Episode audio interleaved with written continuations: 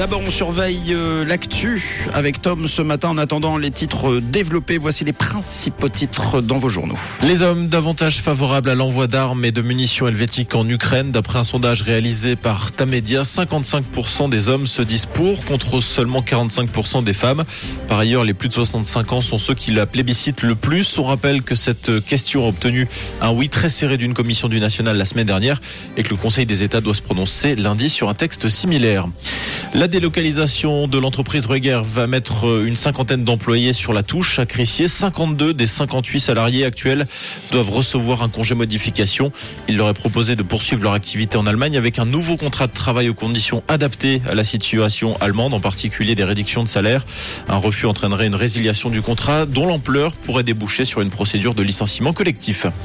En hockey sur glace, le LHC termine la saison avec panache. Les Lausannois se sont imposés 3-2 face à Rappersville en fin de match hier.